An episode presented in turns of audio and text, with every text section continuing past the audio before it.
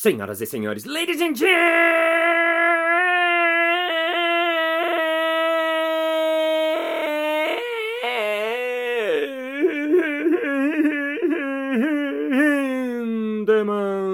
mesdames e messieurs, biblioteconomistas e biblioteconomistas. Está começando mais um Balascast Música.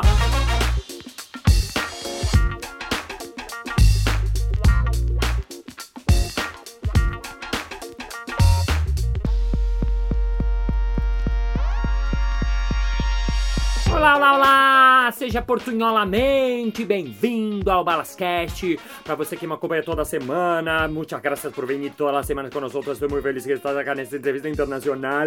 Para você que nunca veio, está no lugar errado, pois essa é a terceira parte, a parte final da entrevista com esse improvisador fenomenal. Ele é uma das referências de improviso no mundo. Aliás, o meu solo de improviso, o primeiro solo que eu vi na vida foi o solo dele. Esse solo que eu tô fazendo no Teatro Varres, na Vera Cultura, às quintas-feiras, às 9 horas, em São Paulo. Se você está ouvindo isso em 2019, abril, maio, junho, você pode me assistir em ingressorápido.com.br. Mas enfim, ele é argentino, ele foi um dos precursores da, do improviso lá na Argentina, o primeiro grupo chamado Sucessos Argentinos. Ele fazia parte, depois ele começou a viajar pelo mundo inteiro, já deu aula no Brasil, Argentina, Chile, Colômbia, Uruguai, Porta, Porta Rica, Porto Rico, a Porta Pobre, todos os países pobres e ricos, Europa, todos os países, foi país da Ásia fazer improviso e escreveu um livro chamado Del Salto al Vuelo, do salto ao voo, manual de impro. Recebam para a nossa última parte Omar Argentino Galván.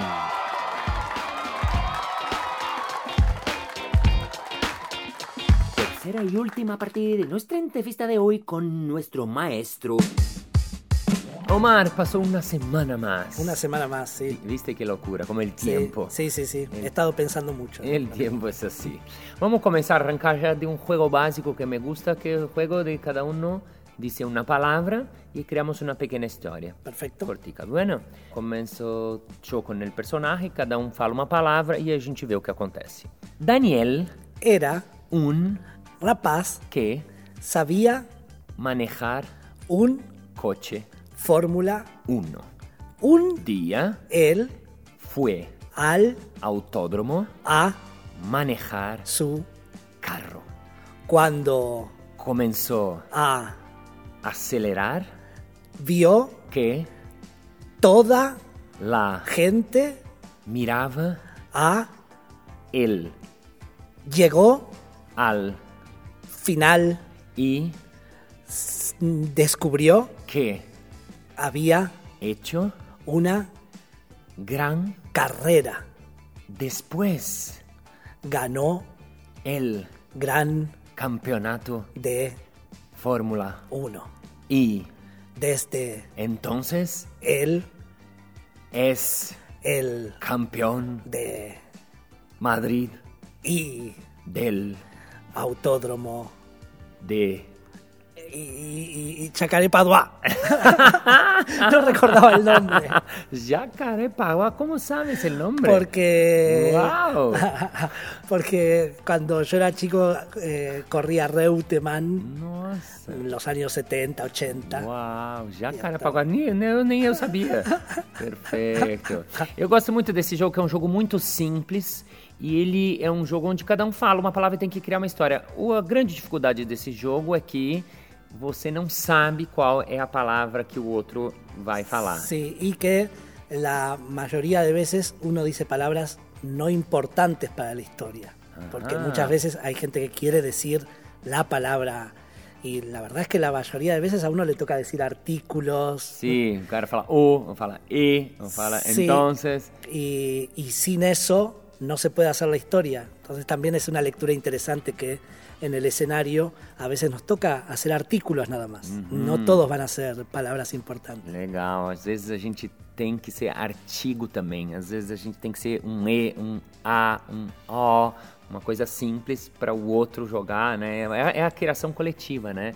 E é muito legal também ele obriga a ter uma escuta para o que vai vir, porque você não sabe. Às vezes eu estava imaginando, ah, ele ele estava num treino, aí você já falou que ele fez a melhor, aí, sim, né? A gente sim. vai tendo que mudar sim, a, a, proposta na hora. Muito bem. Eu queria falar de improvisação para a vida. Eu sei que você investiga muito improvisação no palco, trabalha muito com gente profissional, mas o que, que você acha que o improviso acaba eh, sendo levado para a vida, para o dia a dia? Hum. Aí falávamos de, de la gente cuando empieza a hacer improviso y cuando la gente adulta empieza a descubrir, aceptar, escuchar, decir que sí, inmediatamente cuando vuelve a la, a la clase, al aula, una semana después, siempre descubre todas las veces que dice que no en la semana o la gente que lo rodea.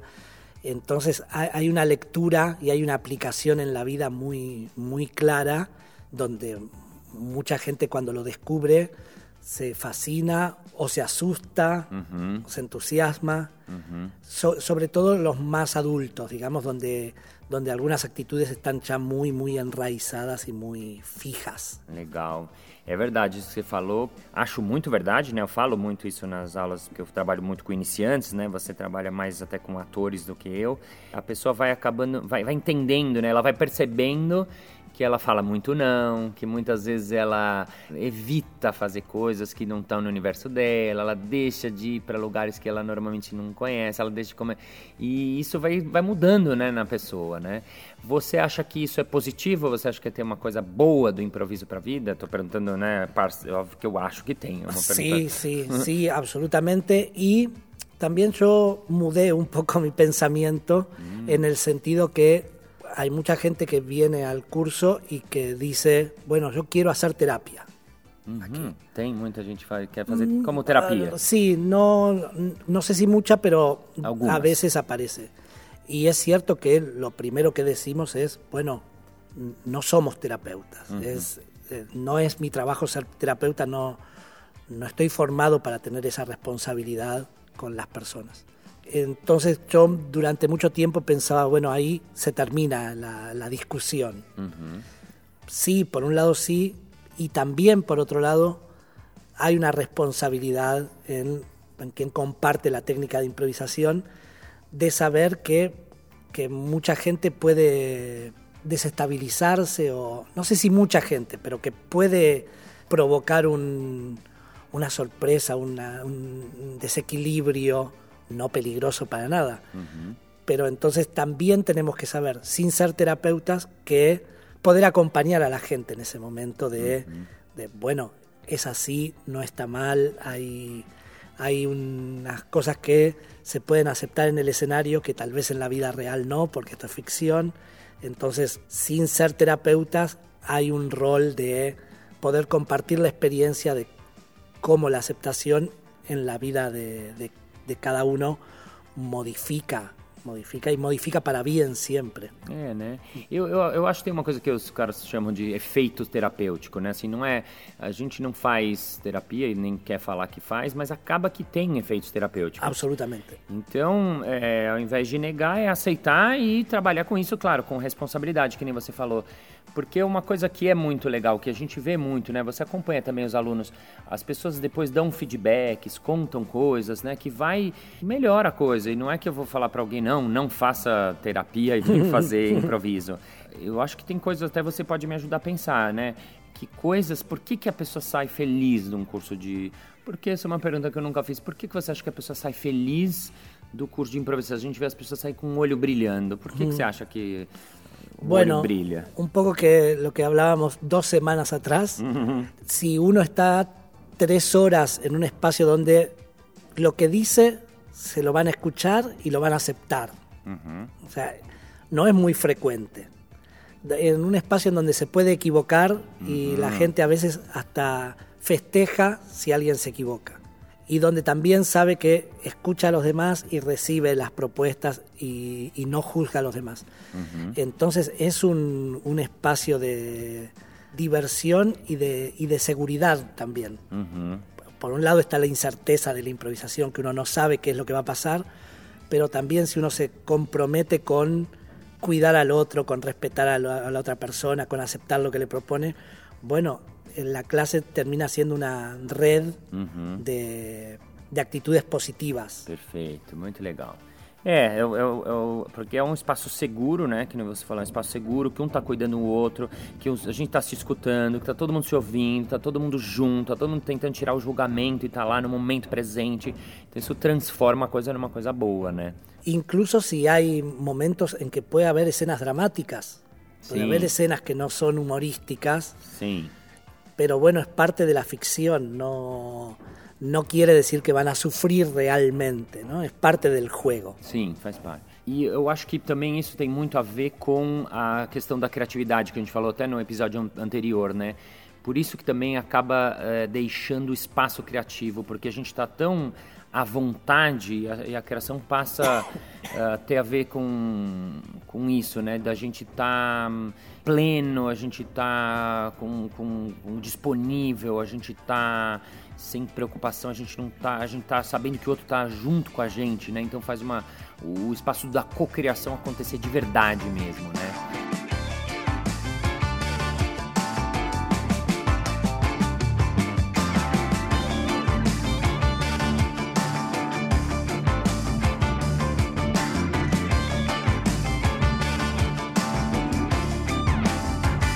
Estamos falando muito de improvisação, queria que você me falasse uma definição sua de improviso em uma palavra. Uma palavra, se você fosse escolher uma palavra, que palavra você escolheria? Libertad. Liberdade. Uau! Ninguém falou essa. Liberdade. Por quê? Discorre. Bueno, a- alguna vez he leído que la, la verdadera libertad solo puede ser un deseo colectivo. Uau, a verdadeira liberdade só pode ser um desejo coletivo. Sí, porque, porque si yo pienso solamente en mi libertad, ya no estoy pensando en, estoy pensando algo egoísta. No, No- no es, no es una verdadera libertad, es más algo egocentrista. Entonces el, el, el poder ejercer, el hacer, el hacer práctica esa libertad, me parece que tiene mucho que ver con la, con la improvisación, donde yo puedo ser libre para expresarme, para crear, para encontrarme con la otra persona. Entonces eso pienso que siempre es muy limitado, ¿no? Una palabra, pero hoy por hoy esa palabra... Seria que- liberdade. Legal, não? Incrível, incrível. Tem muito a ver. Muito legal, muito legal. Mar, você tem um solo de improviso. Acho que foi o primeiro solo de improviso que eu vi na minha vida e eu pirei quando eu vi. até porque, até então, eu tinha feito espetáculo com 10, depois com 5, depois com 4. Já tinha feito até com duas pessoas, mas eu nunca tinha feito nem visto. Eu nem sabia que era possível fazer um solo de improviso. Como é que você pensou e para o público que tá ouvindo, poxa, como é que é fazer um solo de improviso? Ah, Ahora ya tengo dos o tres formatos verdad, ya te- distintos. ya vi eh, dos pero, inclusive, ah. eh, bueno, empezó muy casualmente. La síntesis, el resumen era, estaba en Panamá impartiendo aula de improviso y nadie en Panamá había visto improvisación. Ah, Entonces yo pensé, bueno, algo tengo que hacer para que sepan de qué teatro estamos hablando. aham. y me ofrecieron un café teatro Ajá. y con muchos nervios hice, improvisé solo y fue divertido, me sentí bien y empecé a, Wow. a desarrollar y a pesquisar eso. Uau. Hay ahora muchas formas, sí, en su momento fue de los primeros espectáculos, hay muchas formas de hacer, de que es un solo personaje, varios. En, en mi caso, en alguno de los unipersonales son varios personajes y es construir, hoy por hoy la gente piensa que es un monólogo de stand-up, porque es Parece que um sí. monólogo, não tem nada a ver. Pero no, si, si la idea es para alguien que no, que no sabe que, cómo puede ser, imagínense una obra de tres actores donde de pronto falta uno y hay otros dos que tienen que hacer los tres papeles. Y de pronto faltan dos y hay uno solo que tiene que hacer. Es un poco así, es jugar Sí. a varios papeles y tiene cosas que hace que sean muy eh, fascinantes y únicas del trabajo solo y hay cosas que uno pierde trabajando solo también. Claro. Entonces cuando yo paso mucho tiempo sin hacer el espectáculo solo, me, man- me falta, siento saudades de hacer. Y É. también si hago mucho el solo, quiero improvisar con, Com gente. gente. Sí, Hum. sí. É, eu tô tendo a primeira vez eu tô fazendo meu solo bagagem no Teatro Hertz e eu sinto isso que você tá falando, né? Tem coisas que são diferentes, né? Muito diferente. Uma das coisas que eu sofro até hoje é o camarim, de estar sozinho antes de começar.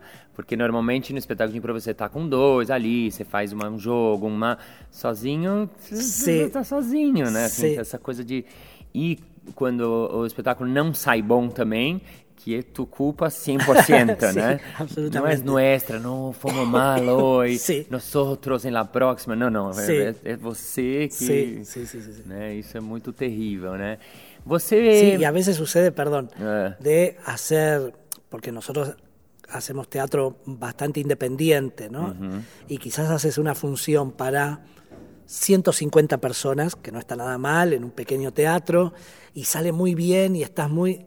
Y tal vez dos horas después estás en el autobús solo, eh, de- entre la gente, y es un cambio de energías muy fuerte. Sim, total.